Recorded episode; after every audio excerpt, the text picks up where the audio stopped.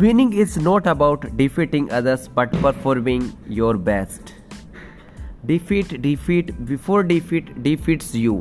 Winning mindset simply means that you have enough belief in your abilities to know that you can achieve the win, which is what you have set out to do in the first place.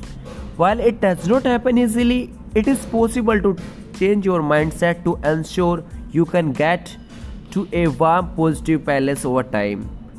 To win in life, we need to analyze and improve ourselves. If we focus on defeating others, we often get deterred from our goals and end up now here near where we want to be.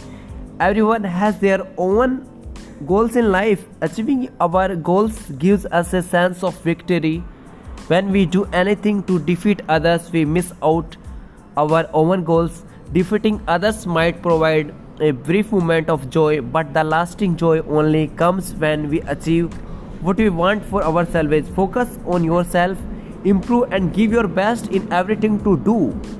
Giving the best makes you a winner regardless of the outcomes. Make sure you are doing the right thing in the right direction. Positive thinking, positive life.